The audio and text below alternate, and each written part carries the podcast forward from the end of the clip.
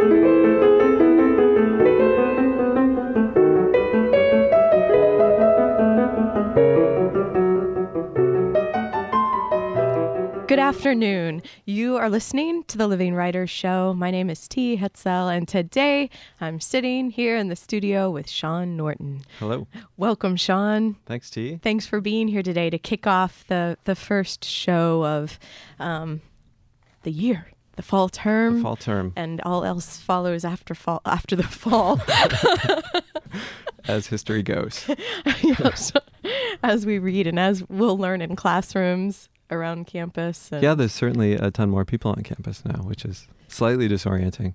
It's a buzz, though. Yeah, That's a buzz. It's nice.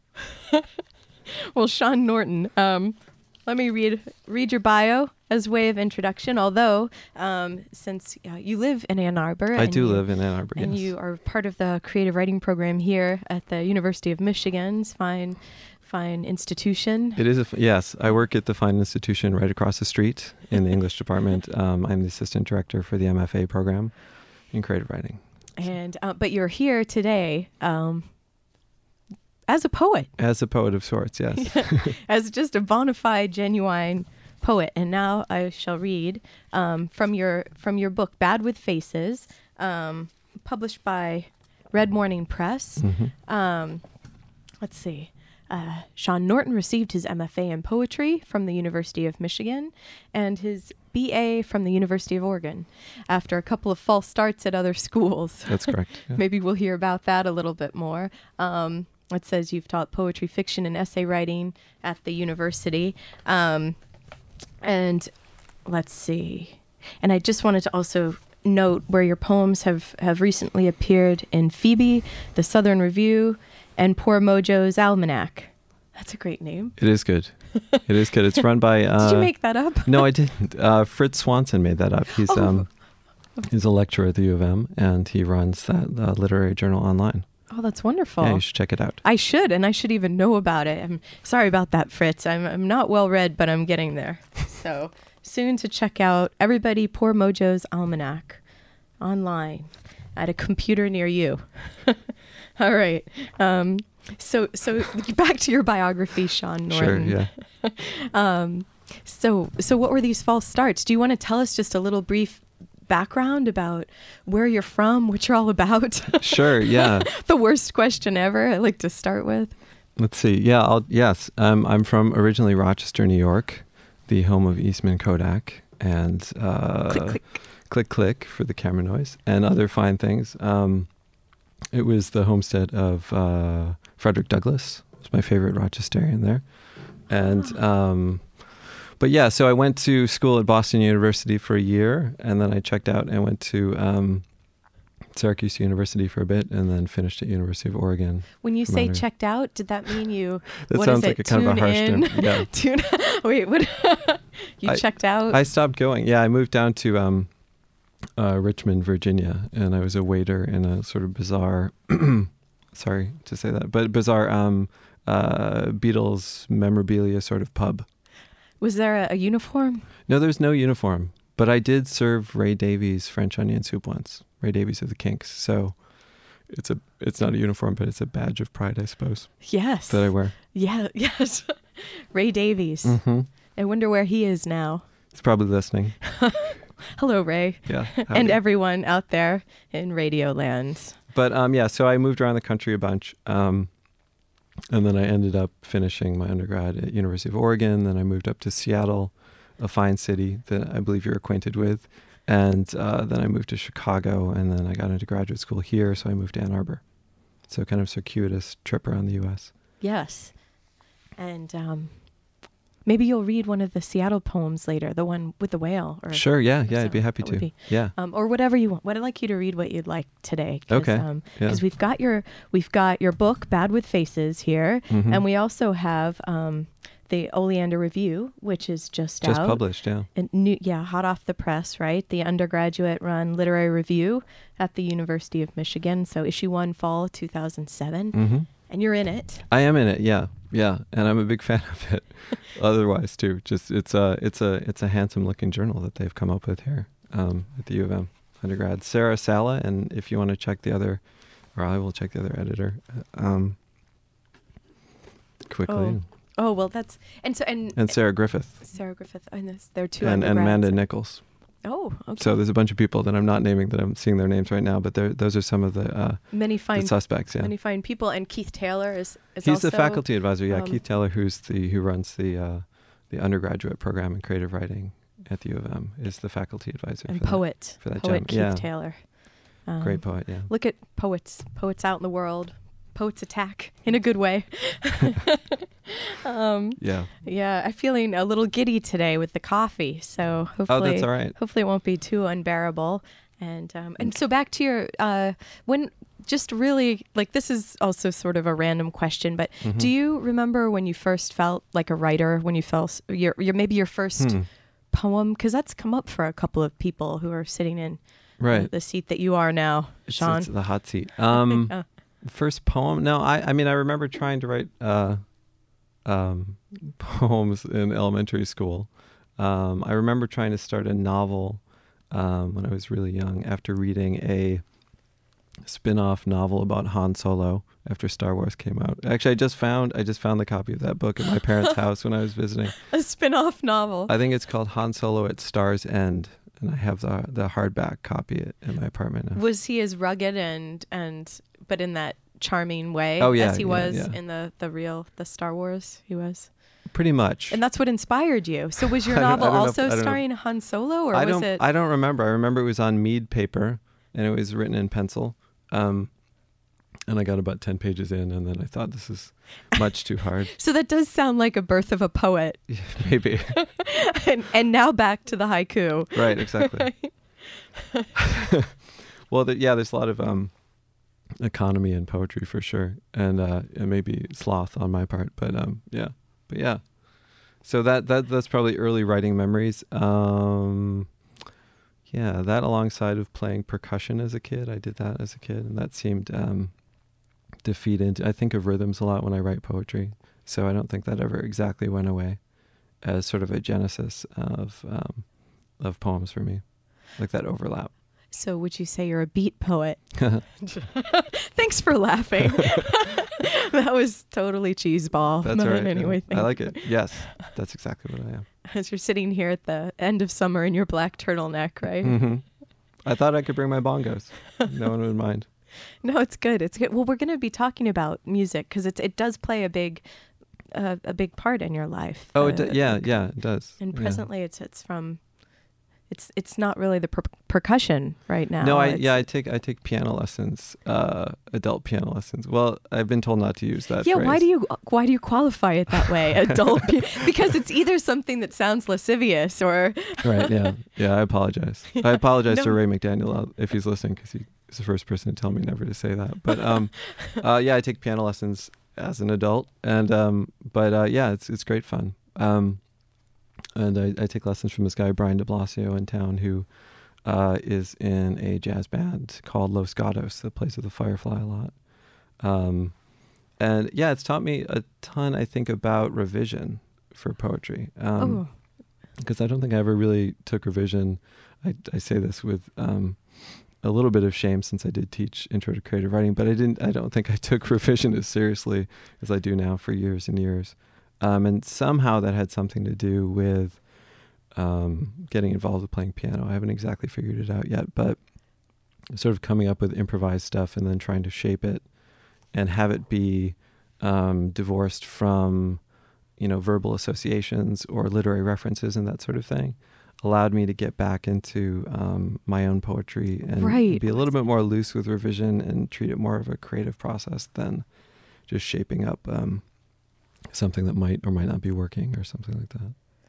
And and so in that way, is it um is it that you're finding more more space or there's more movement as you're coming to the poem? I'm trying to imagine it because with the, Right. the the composing for the piano, Mhm. you're Well, it's more abstract in a lot of ways, right? for the piano. For the piano, and it, yet yet it has um, narrative elements. It has lyrical elements, and so and so the narrative would be the melody that runs through it, or or, um, or just sort of just the movement of the different sections. When you listen to a piece of music, it's just sort of a story occurs to the imagination in some ways, you know, um, and that might, I don't know, that might inspire some sort of lyric or content or something like that for for the music you're listening to. But I think for um, for my own poems, it's more. I felt more of a liberty to make narrative more fractured in the newer poems that I'm writing, um, and also to sort of work with narrative and rhetoric almost like I was loosely painting them or improvising with thoughts. And some of and and on a on a simple level, that means even sort of losing some of the punctuation within lines. It could, it and, could, yeah, and using repetition right. in Yeah, that's a good. Yeah, that's a, that. That could be one element for sure, and I think it has been. Um, maybe another element would be um, sort of movement in time and space um, that seems a little bit more disjointed, um, and sort of a little bit freer, I guess. Mm-hmm. Yes, that I've I noticed that in reading, and you you have a you have new poems, new new work to read for us. Sure. right? Yes. Um. So um. So let's see. Well, why don't why don't we have one? Why don't we why don't we why don't we have a poem? Sure, Why don't yeah. we? Do you have one to um, suggest, or Oh yeah. Let's see. Well, um, hmm. Should we? Actually, that's the one that you have because I would like to talk a little bit about nature as a presence in your poems. I Oh, hope okay. that's Yeah, cool. okay because I think it's kind of interesting that you come from Rochester, Mhm. and that doesn't seem like a natural. Um, well, there is a small waterfall in Rochester, oh, there. Oh, then I stand corrected. I'm. but, I'm uh, sorry. but it's not. Yeah, it's not what one thinks of when they think of the great outdoors. And- yeah, it's a it's a factory town. and so, yeah. and and so maybe and I'm thinking maybe some of the nature came from from spirituality too, which. Um, Yeah, Maybe we can certainly, certainly. Yeah, yeah, that'd be great. So I'll read this poem. It's called Lingam, Mhm. um, and uh, I got a little nervous that I didn't know exactly all the definitions of lingam, so I hit the internet today. Um, oh, great. Okay. But um, in general, um, you know, it comes from um, it comes from like Hindu mythology or or Hindu religion, and lingam can just be an abstract image of a god. Um, a lot of times, it's associated with um, Shiva, so like the god of dissolution, and sort of the tripartite sort of creation, preservation, and dissolution. But it, it's often just creation and destruction and Yeah, dissolution. right, yeah. Yes. Okay. and so, um, but often it can just be a very abstract symbol. Um, I was out in LA this summer, and there's this great. Uh, I'm not plugging it just because it's my last name, but the Norton Simon Museum is this great small museum in in Pasadena, I think, or Burbank, I don't know. And um, uh, it's you know you have to go find someone named Simon now and Right, have your yeah. picture taken in Exactly. front of it, right? yeah, It's a moral imperative. as we walk the the sculpture garden, but they had a really nice uh, Asian art exhibit or skip, yeah. And they had some some uh, Shiva Lingam sculptures, and they're really cool to look at. Um, so this is this is sort of uh, finding one of those abstractly in nature. So it involves nature, like you said. And this was well. Actually, do you mind if we um we come back and we lead right in with the poem, Sean? That and sounds we'll, fine, yeah. So we'll take a short break, and um, maybe have some more piano. Um, we'll be right back.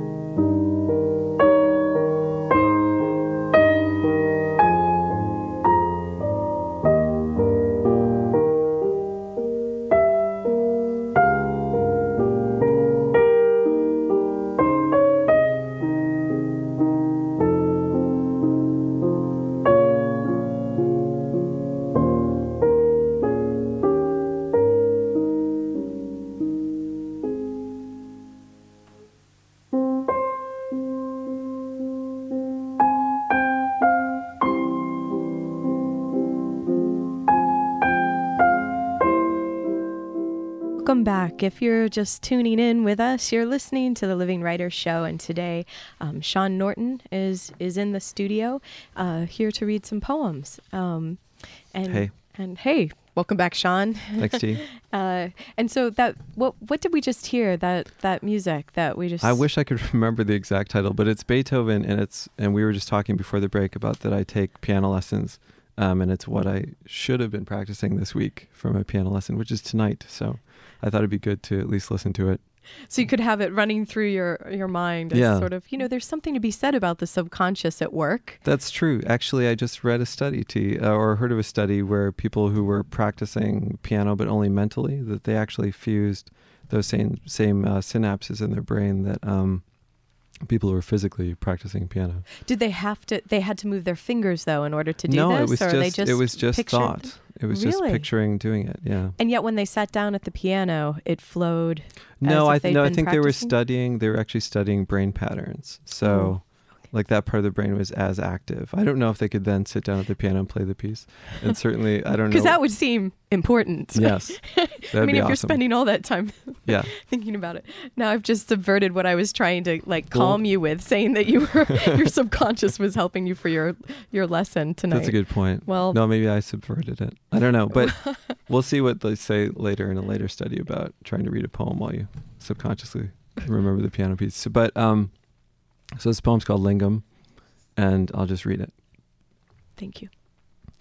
That lone egret on the shore is as bright as the astral world, where the ash on the ascetic god turns more bluish white than Himalayan snow.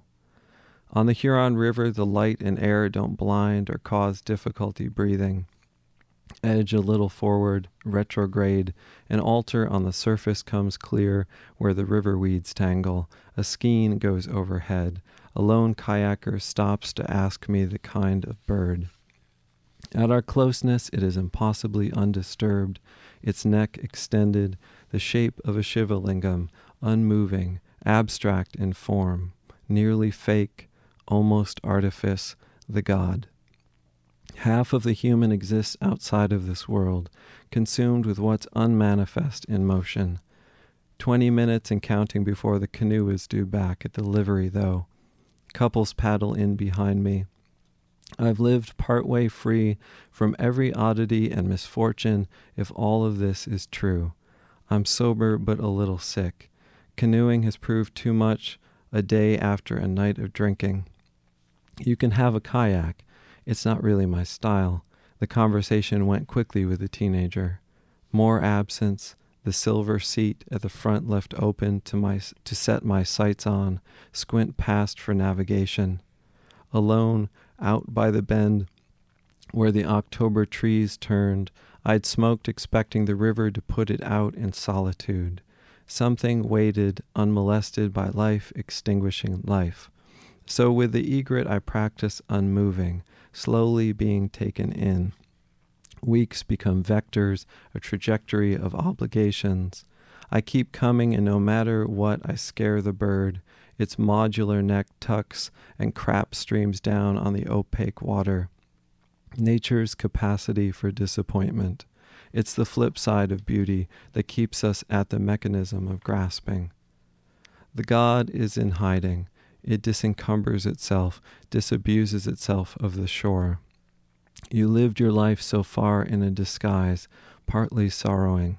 Now I come to you in a disguise, and I fly away. Thank you, Sean. Thanks, T. Thank you for reading that. Um, so, so that sort of that comes back a little bit to what we were also mentioning before the break, um, the the element of spirituality that infuses your work and and your and your life. Um, it seems. Is it fair to say that it's it's um, takes up sort of a primary position? In, yeah, that's fair to say. That's fair to say. Yeah. Um, well, should we talk about that alongside nature, or is that, or we want? Well, um, well, do you think that that was that was part of what? Do you, you- think it's linked, or do yeah, you I think, think it's that, a? that's what I thought you were saying. Yeah, that I think I think it is linked. Um, I actually thought about this poem before coming here today, and um, and some other poems I'm trying to write now that also feel like although not formulaic in any way, they have some of the same components of here's sort of a philosophical idea, here's being out in nature, here's sort of the foibling or foibles of a persona sort of wandering through a scene, you know? And um, it sort of occurred to me that it wasn't exactly epiphantic, like it's not someone goes out and everything comes together and there's an epiphany, but it's more like um, there's some principle at work that's noticed and nature sort of um, illustrates it illustrates it acts it out yeah uh-huh. yeah so like sort of the sort of play of nature and um, then the human is placed you're saying or the, the self is at the end is that yeah or is, or is it emerging? yeah or is it involved with it in some way um, or there's there's you know I, ideally i think with involvement in nature or also in spirituality there there would be this and beauty um actually i have a quote that i can read that Oh, yeah. that's inspiring in a second. But um like beauty there's this element of like self-forgetting. Um so I, ideally that's what's hap- happening to the self.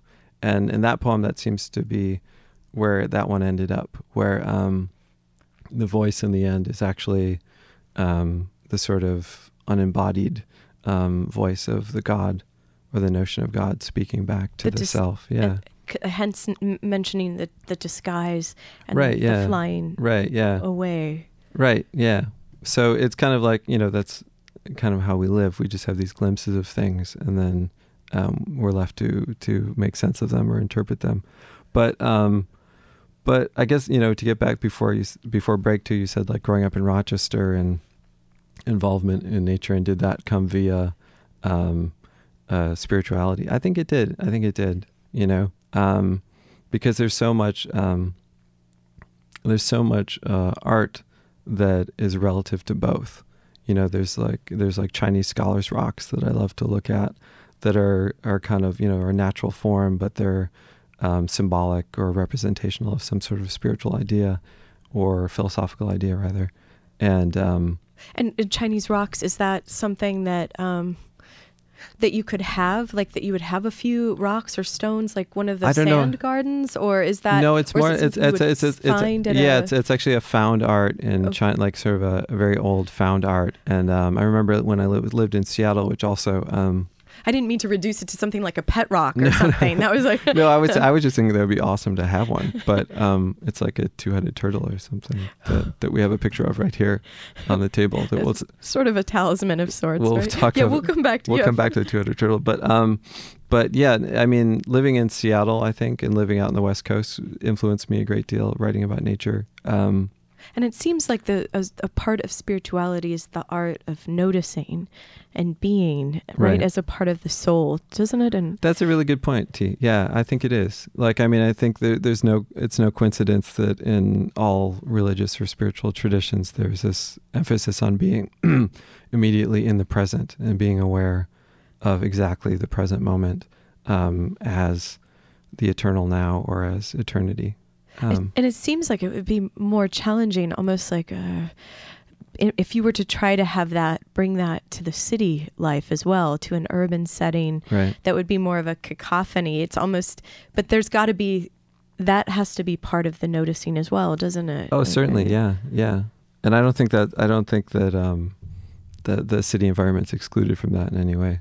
But uh, yeah, um, sometimes it's easier in nature because you you get to you get to make some sort of retreat from your normal life, um, and you know walking along a river is somewhat of a, a traditionally sort of uh, interior life kind of experience. Um, so Do you work in any of the Eastern forms, like the the haibun or the like more or haiku or any? Oh yeah, that's interesting. the- Actually, I don't. I don't. Um, nor can I like we were talking about music earlier too, and now we're talking about spirituality. I can't. I can't write like odes to things that I really care about or that I that I that I really love. Like uh, I find. Um, and what's interesting is um, you know this poem. It's not uh, like I personally um, practice something where I worship um, like a Shiva lingam or or follow that particular practice, but but there's a way in which um, nature overlapped in a way that to lended itself to things I do think about,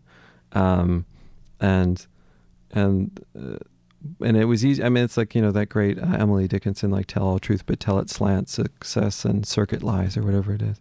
Um, there's a way in which I can't write directly about certain subjects, but I can um, get at ideas from those subjects or my own meditation practice or something like that, um, and have that infuse poems.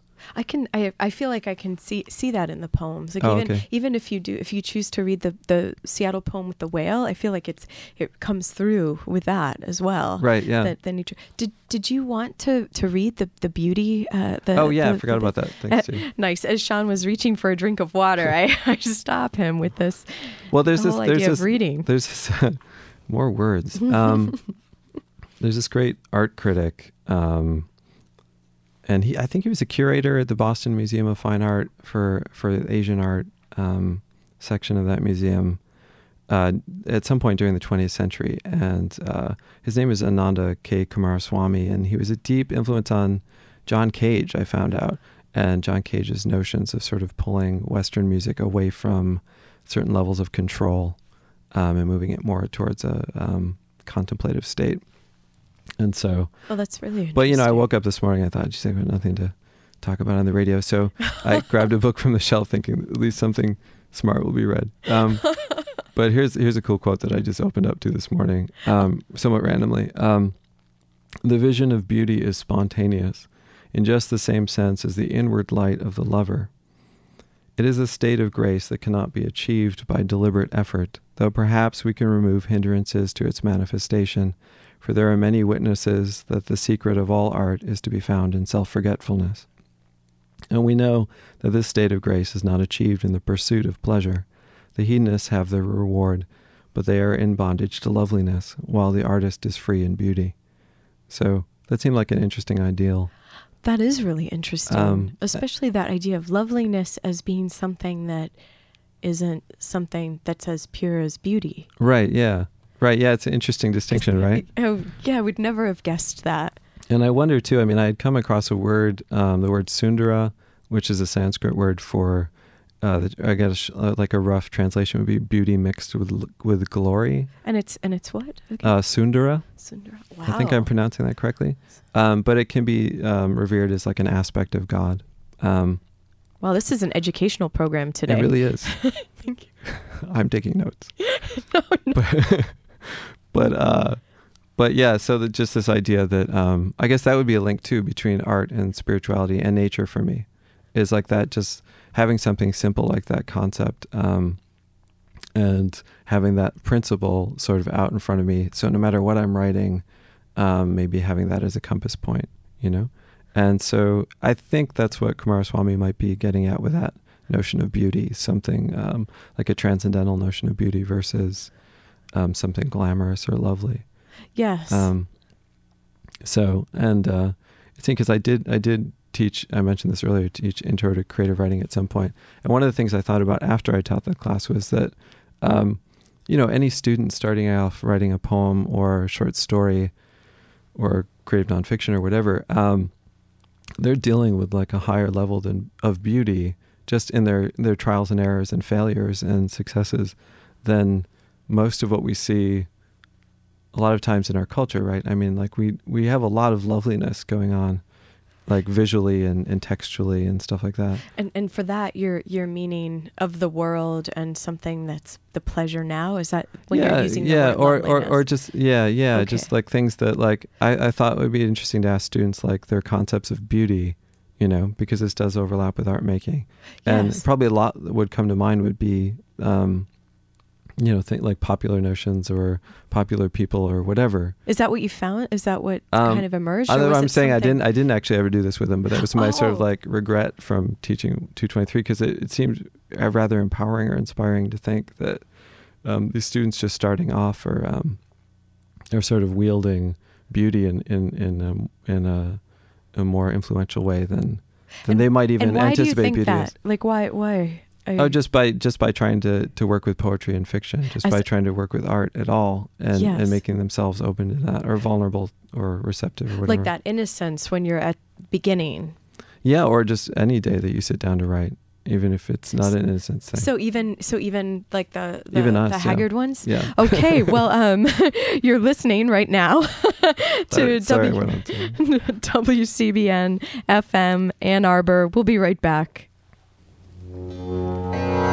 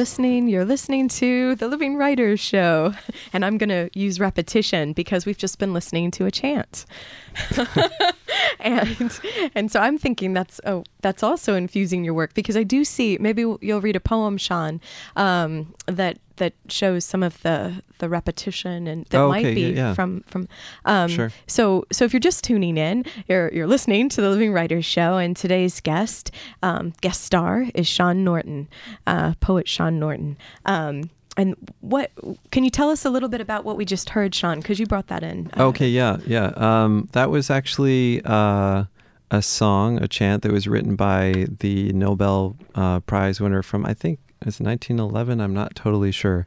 Uh, Rabindranath Tagore, who who lived in uh, Calcutta and and um, was a poet and fiction writer and playwright and songwriter, chant writer, and um, so that was. Um, some monks of the Self Realization Fellowship chanting an English translation of Tagore's chant, and the English title was "Who is in My Temple." So, Have you um, ever chanted that in in its in its original, or is it? no, I um, don't. I don't know. I mean, I did. I did try to take Bengali. Yes. Um, which, uh, yes, and uh, that was a wonderful experience. Um, but I didn't uh, stick with it, so no, I never did get to uh, chant that in the original Bengali. I think it's written in Bengali versus Sanskrit. Well, if you can't if you can't chant it for us, can you say anything in Bengali? I don't know. I'm like trying to throw the gauntlet down. No, what can you say? I can't remember. You know, I can't. Um, hmm. Mishti is uh, sweets. That's I have a big sweet tooth, so I remember that. Mishti. Mhm. Okay, that's great. That's that's all I need. Good, Uh, good. and- That's and all I can this- provide. Is this was this chant? Um, has it had? Um, does it have a, a, a sort of a, a meaningful place in your your practice or? Well, I like it very much. Um, so yeah, therefore it does. Um, you know, and I actually did. I did use the the simile for from the end. Darkness like a dark bird flies away, um, as an example of an incredibly uh, simple um, construction with with a lot of um, uh, uh, power and persuasion to it. When I did teach creative writing, yes. that that you know this idea of, I mean, it can be applied to many things, but this idea of um, many forms of darkness flying away, and, and sort of transformed into that bird. Um, so, hmm, I guess more bird transformation yes, the, going the on. The lone egret and uh, and you know from the last from the last poem uh, Sean that you read I, I wanted to just point out briefly the um the the coexistence of these these two lines where you said um, half of the human exists outside of this world Right. and then I'm sober but a little sick it was really a really Huh. a, a beautiful coexistence I thought of these these um these ideas especially like the strangeness of half of the human exists outside of this world Right. Yeah. it's really lovely but i mean it in a, the lovely and the good sense now that I've totally bashed the word i know Yeah. i'm gonna have to totally revamp my No. my and, and maybe i'll knock out totally while i'm at it while i'm in the revamping Well, you can get up on that, and yeah. I will get up on that. Um, Um, but and also, can we talk briefly about what you like? We both seem to have brought in a photo for this this um, We did, yeah. studio time. Um, Um, we can we talk a bit about? Sure. Yeah, I brought I brought in a small photo of um, the Indian saint Paramahansa Yogananda, whose teachings on yoga I practice, and you brought in a black and white photo of a cool. Um, I think it's stuffed. It's taxidermy of some sort. Um, a two-headed turtle, That's true. which I, I love the combination of these these uh, these things on the table. Um, And completely, we didn't know. We just brought it in no, no, we just yeah, so we both thought strange. we thought it would be good to have something uh, comforting on the table. Some people's comfort is is different than Right. others, or apparently, or the yeah. same yeah who knows but um and um which is interesting because i did i did try to write a poem once about a two-headed calf in oregon because i met a friend of mine at uh caro's i think restaurant like a diner on the highway somewhere outside of eugene oregon when i was going to school there. And he sort of mysteriously pulled out of his pocket this crumpled up black and white photo of a two-headed calf that he had gotten from some newspaper clipping. And we drove it became like a spiritual quest of some sorts you know? Like I remember driving to I still haven't been able to get it into a poem, but I remember driving uh, out to the small town where supposedly this two-headed calf was in the window of a butcher shop, and um, Oh, uh, so already dead then. already dead. Yeah, it was it was it was sort not of frolicking. no no no no that would be torture because it could see its fate twice, I suppose. But um, but uh, yeah, so that was that was what was going on, and um, I remember on the drive that there was like a, a double rainbow that it, because it rains a lot in, in Oregon. So I still have Wow. put to use that um, that that juxtaposition. Well, now you've thrown it out into the the radio waves, so it could be. Maybe maybe you can just say if anyone can do it, right? Yeah. please email Enjoy. you. Yeah. We'll team up exactly. like a two-headed turtle and get it done. So so Sean, will you read us? will you read us another poem then? Right. Well, Yeah. I mean, or Yeah. or, Yeah. or we could, How do you mean? or we could keep talking about the duplicity of of nature, and Yeah, we could. That that's a pretty deep subject. Um, it's true. Yeah, It really is. Um, well, I could. Re- I'll read this poem, and we'll see if that poem captures any of that as well. Um, and then- Amen. and then, amen, brother. And then we can get back to uh, various images. Um, so uh, this poem is called an uh, eruption. I love this one. Thank you, thank you, T. And um, uh, and it's um, the title I originally got from. There's a solo on the first Van Halen album. Uh, it's a guitar solo entitled "Eruption." Eruption. Eddie Van Halen is a soul. In the wide calypso night, something goes mad at the edge of the trees. An electric bulb bumped into makes the leaves shake through, though they are still. Eddie Van Halen is a doused soul, result of the whiplash of time. He has swam in the ridiculous click track of love. Eddie Van Halen is a mechanical being. Near Beijing, street kids huddling near steam vents. A video multicast when a finger presses green as mind thinks vitamin need. The video is from California where they are not sure if Beijing has a street kid problem. Maybe Rio. Maybe Eddie Van Halen has a hard time keeping it straight. Speculation. Mockery. Small theater presumed out of the intellection. Eddie Van Halen's soul is deafening. Why would I waste your time with it if it were not important? It is his to do with as he wishes. His Eddie Van Halen. Thank you. That's such a, a great proclamation at the end too. like a really um like self-forgetting on the, the part of the speaker and, a, Right, and yeah. a giving of the self back to the the possessor of self or something. Right. I totally didn't expect that that's where I would end up. I mean, as as it should be with poems, I didn't expect that's where I was going to end up. Sort of, um, in some ways, defending, you know, not only Eddie Van Halen, but um, which I'll do any day of the week. But um, of That's right. of course. And now he's on tour again. Um, but uh, but sort of. Uh, yeah, defending the self in some ways, right? Like life is trial and error. Life is um, is whatever it is, and then you know it's it's free will, and it's yours to do with it as you wish. Um, yeah, the Right. freedom there. Uh, as we're all mixed up, like you said, in the duplicity of the world, and uh, and whatnot.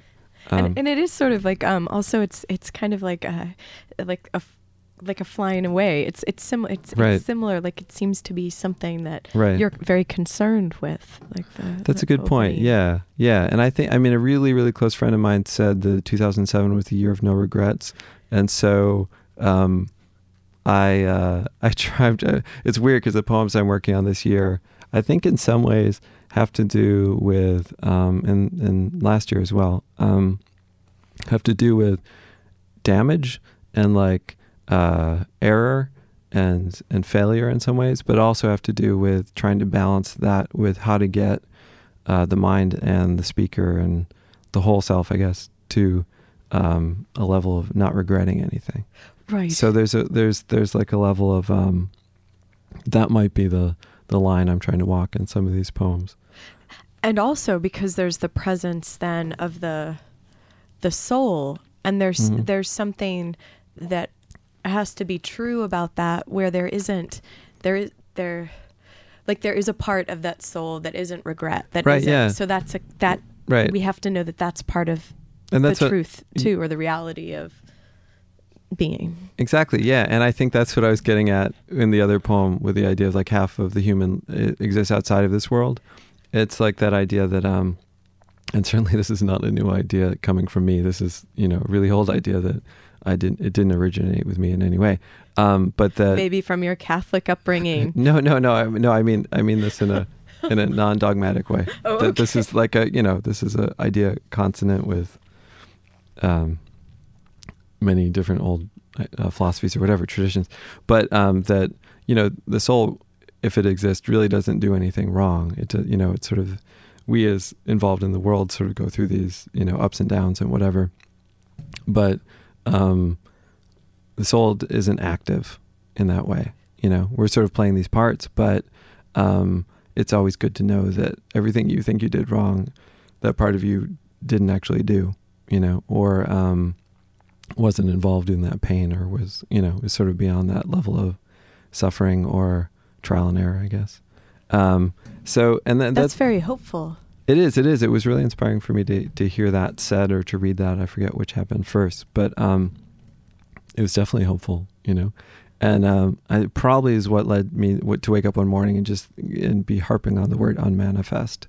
Like it seemed like i didn't know this happened yeah, I mean, it it seems like a kind of a dry word, but um, it's a it's a deeply moving word if you think of it in that terms. You know, unmanifest yeah, like something a part of you is is not doesn't have to deal with this whole world that we're dealing with, or doesn't have to deal with all the uh, all the pain of it, or or even the excitements of it. You know, it's um it's calm.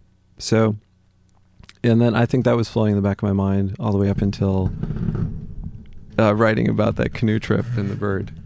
So yeah, I don't know. I'm doing a, a long back history on these poems, but that was my Eddie Van Halen poem. Everybody. Thank yes, and and it's um it's very appropriate that it's um written uh written that you that you wrote it right before we went on the air and Right. we're at a radio station. No, you it's obviously um it's in the O- in it's the in the yeah it's in the Oleander review the new Oleander review and I was totally honored for to get the email from Sarah Salad saying that she would take that and another poem so And would you mind reading the other poem too? Because I think then maybe we'll we'll go to the break after that Sure poem. thing, and yeah. Then, and then we'll come we'll come back.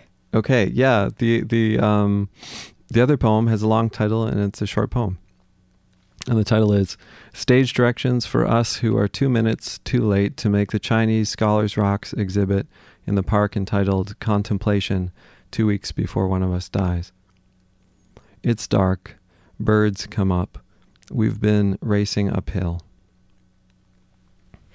Thank you, Sean. No problem, Um, we'll go. We'll we'll take a break, a short break, and we'll be right back with the Living Writers Show and Sean Norton.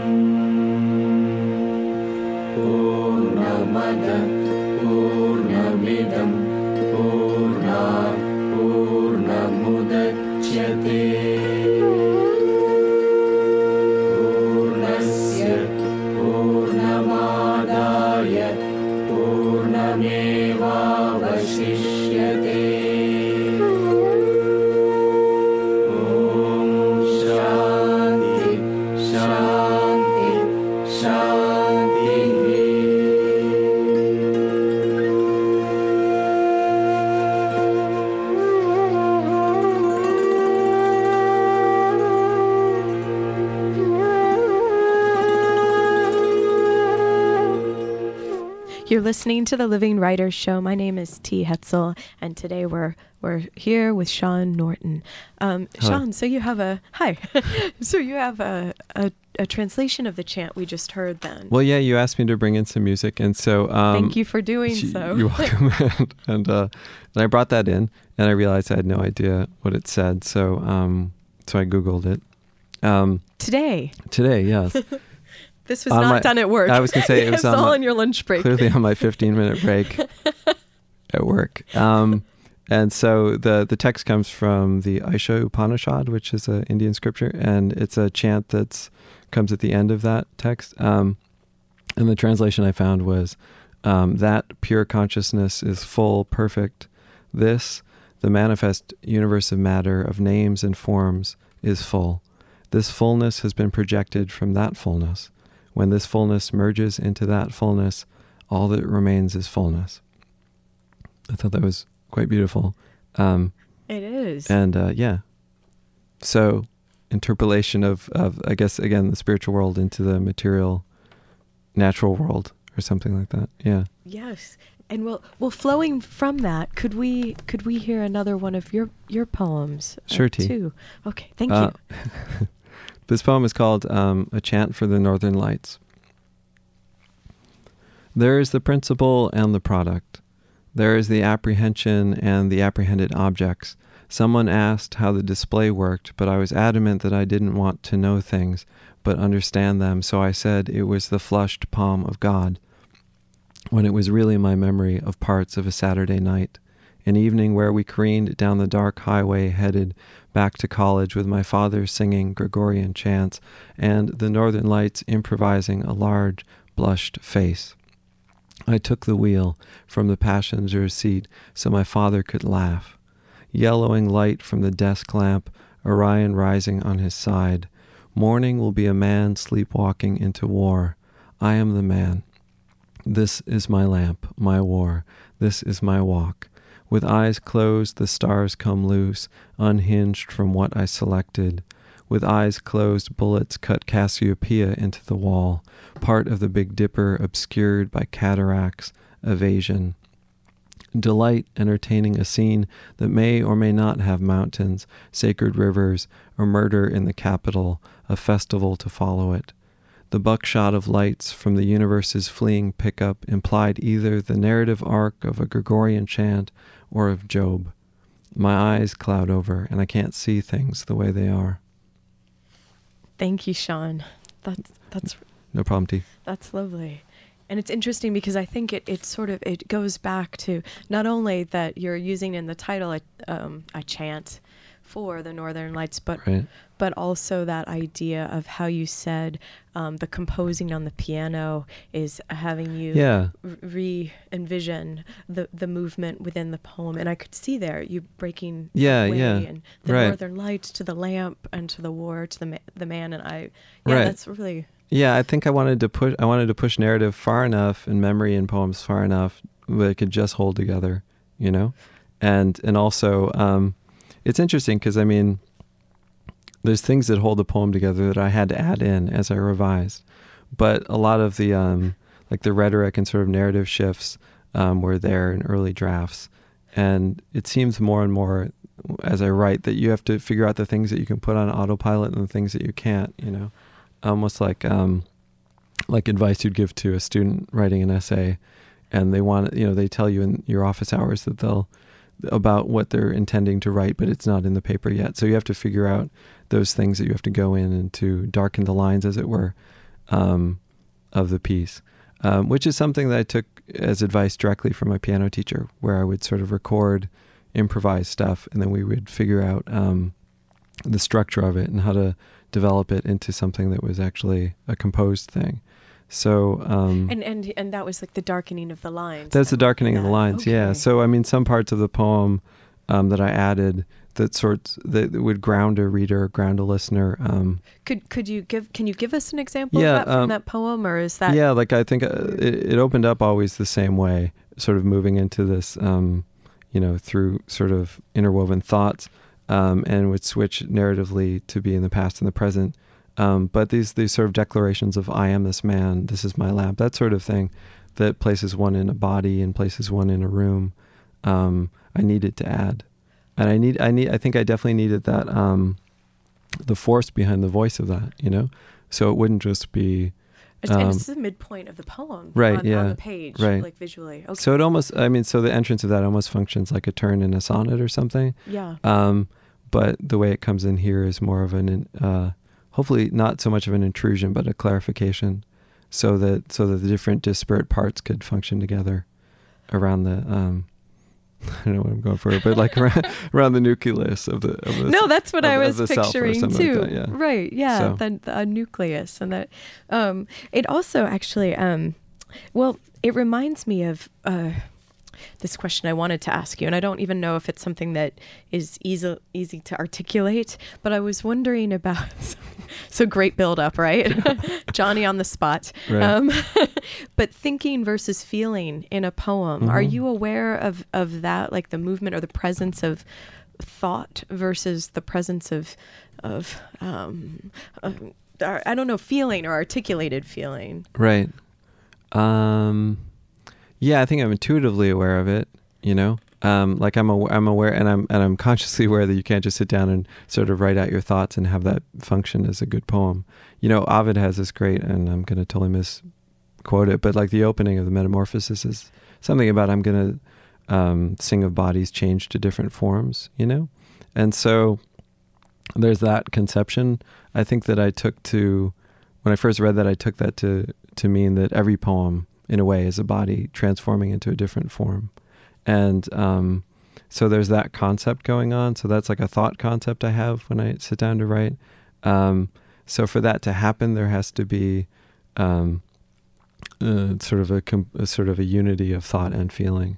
For some reason, I don't. I'm not really articulating this way. You're right that it's it's difficult to to fly off the no, cuff on this done one, but no, no, you but always dodge behind Ovid. That was, uh, a good rule of thumb. yeah, right. I'm gonna um, have to read Ovid then. Or at least the first poem. I know how terrible to admit, though, um, that yeah, I've only read pieces of it, but that's beautiful. No, read Yeah, and so I mean, I think. Well, I mean, again, there's there's this there's this way in art um, that is is involved with uh, interior life and and is mimicking the fact that um, we're all. You know that, that we're we're all in life trying to look for a sort of type of balance between thought and feeling, maybe. You know, It- Uh, would, would that say? Would you say that that's part of like uh, I don't know a poetic manifesto that you would have? Yeah, sure. Yes, indeed. That's exactly part of it. Um, Are, are there any other parts to it? it's a rolling manifesto. Um, no, I don't. I think that's it for now. or any advice like you know for example Mhm. i don't know we were talking about like this uh, like a book tour if you're going to have a book Sure. tour Yeah, go by Airstream. I think that's my advice. Travel in style. You know, and and there's even some new new um 2008 There are- it doesn't are- have to be just a, a the glory of the past no, know? but you can. As I was looking at um, Airstream.com today, whose motto motto, by the way, is "See more, do more, live more," which that can be a poetic manifesto I think you know what you're right, T. You led me right into that, and I think that's totally true. Um, and uh, well, you know, you could go for many of the new 2008 models of the Airstream, um, but they still do have the classic model, which is called the classic. which, which is called well that's good Mhm. then you can't make a mistake then Right? You can not not with the Airstream, but your the Airstream takes no responsibility for other mistakes that you can make. I suppose it's on shiny tour. though it's shiny It and is. sleek. It is. It really is. It's an impressive book tour mobile, or any type of um, living environment. Really. And, and a current your current project, like would you say it's like it's working on these some of the poems that we've heard and the ones that It are, is. It is. It is. Yeah. I'm trying to compile a second manuscript, and um, and these poems are part of it. Do you think there'll be a companion? Will there be any like like a CD with piano on it, composing or? or that's not something. That's not something that I've considered. No. Um, so I have no idea. But uh, But who knows? but who knows, right? Um, and uh, um, for a while, uh, I had that that excuse me that program GarageBand for the computer, um, and uh, and but my computer's old, so it can only record things for like thirty seconds. So I was recording very um, short, um, cryptic pieces of music that I was thinking would go well with incredibly short film. So I, you know, correspond. Oh, with- maybe this is a moment to even say hats off to Charlie Chaplin too. yeah, Another yeah, influ- kind of an influencer. true. That is true. Yeah, yeah, definitely a hero. Definitely a hero. Definitely I know. hero. Why was I being? just get right to it. An idol, as you, as it were. Um, Why didn't we bring a picture of him? I know. Next, Next time. Next time. Next time. Yeah. Um. Well. Well. Thank you so much for being here today. No problem. It was it was wonderful. I'm a huge fan of the show, so I was really happy to come on. Thanks. Uh, it's too kind of you to say. No, it's the truth. I'll buy you another water after the show. Excellent. I'm thirsty. Um, and so we and we did mention um, some poems, uh, like the, the Seattle poem about the, the whale. That's correct. Bus. The Yeah. Bus, the bus turning Right, into a whale. yeah. So, um, but that's in Sean's book, Bad with Faces. So you could pick that. You could go and get the. You know, you could read that. So I didn't mean to tantalize everyone with No, that, yeah. and then not. Um, Please go out and read that. so, so yes, Bad with Faces, and then um, and also Oleander Review. Um, that's new. And we should also out. plug um, from Red Morning Press. Yes, uh, Jason Bredle, Yeah. uh, a poet who was on earlier in the summer, a good friend uh, of Sean Norton. Um, and, and me, good friend. Now it's like a good old boy network or something here, isn't it? But anyway, it's Jason Bredle will be in town um, around October 5th, I think, to read October at Shaman Drum. 4th at Shaman Drum at 7 p.m., yeah. 4th at 7 p.m. And his book is Pain Fantasy, and that is Red Morning Press. Um, Just came out this week. yes, it's very exciting. It's a must get. fresh poems, fresh poems. um, thanks to our engineer, Jesse Johnston. Um, thank you for listening, Ann Arbor. Thanks for streaming in Seattle, Chicago, and Bahama Circle. And Rochester. Uh, and Rochester. Any more shouts, shout outs? No, I'm good. okay. Um, this is the Living Writers Show. Until next time. Thanks, Sean. Thanks, Steve.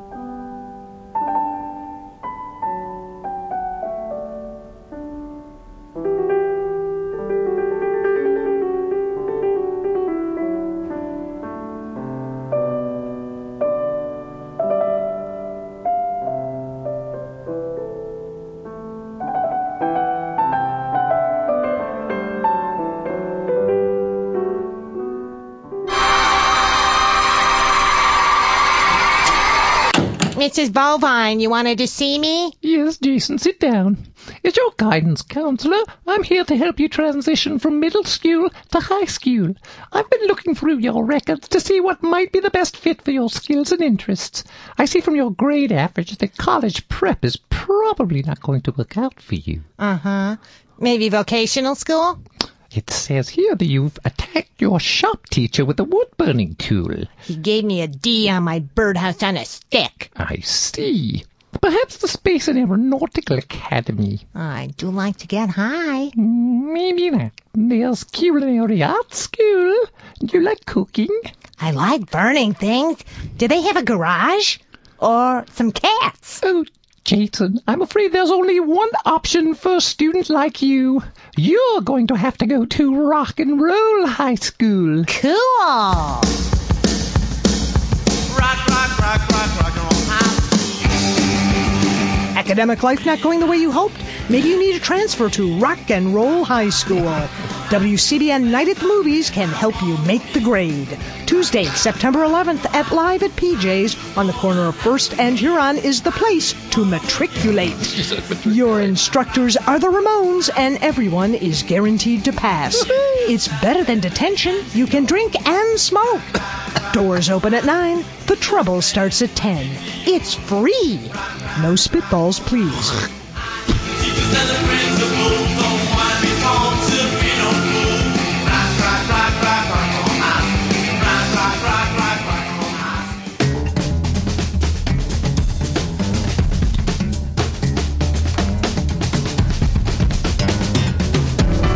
This is Free Speech Radio News for Wednesday, the 5th of September 2007. From KPFK in LA, I'm Aura Bogado. Progressive members of Congress introduced legislation to cut funding for Iraqi security forces, just the latest move to bring an end to the war. We'll hear from Nepal, where authorities have made several arrests in connection with this week's bombings. And human rights activists pressed the Guatemalan government to investigate and bring an end to a string of political murders in the lead up to Sunday's general election. Those stories and more after the headlines. I'm Shannon Young with today's headlines. German authorities claim to have foiled a major terror plot that would have targeted facilities frequented by U.S. military.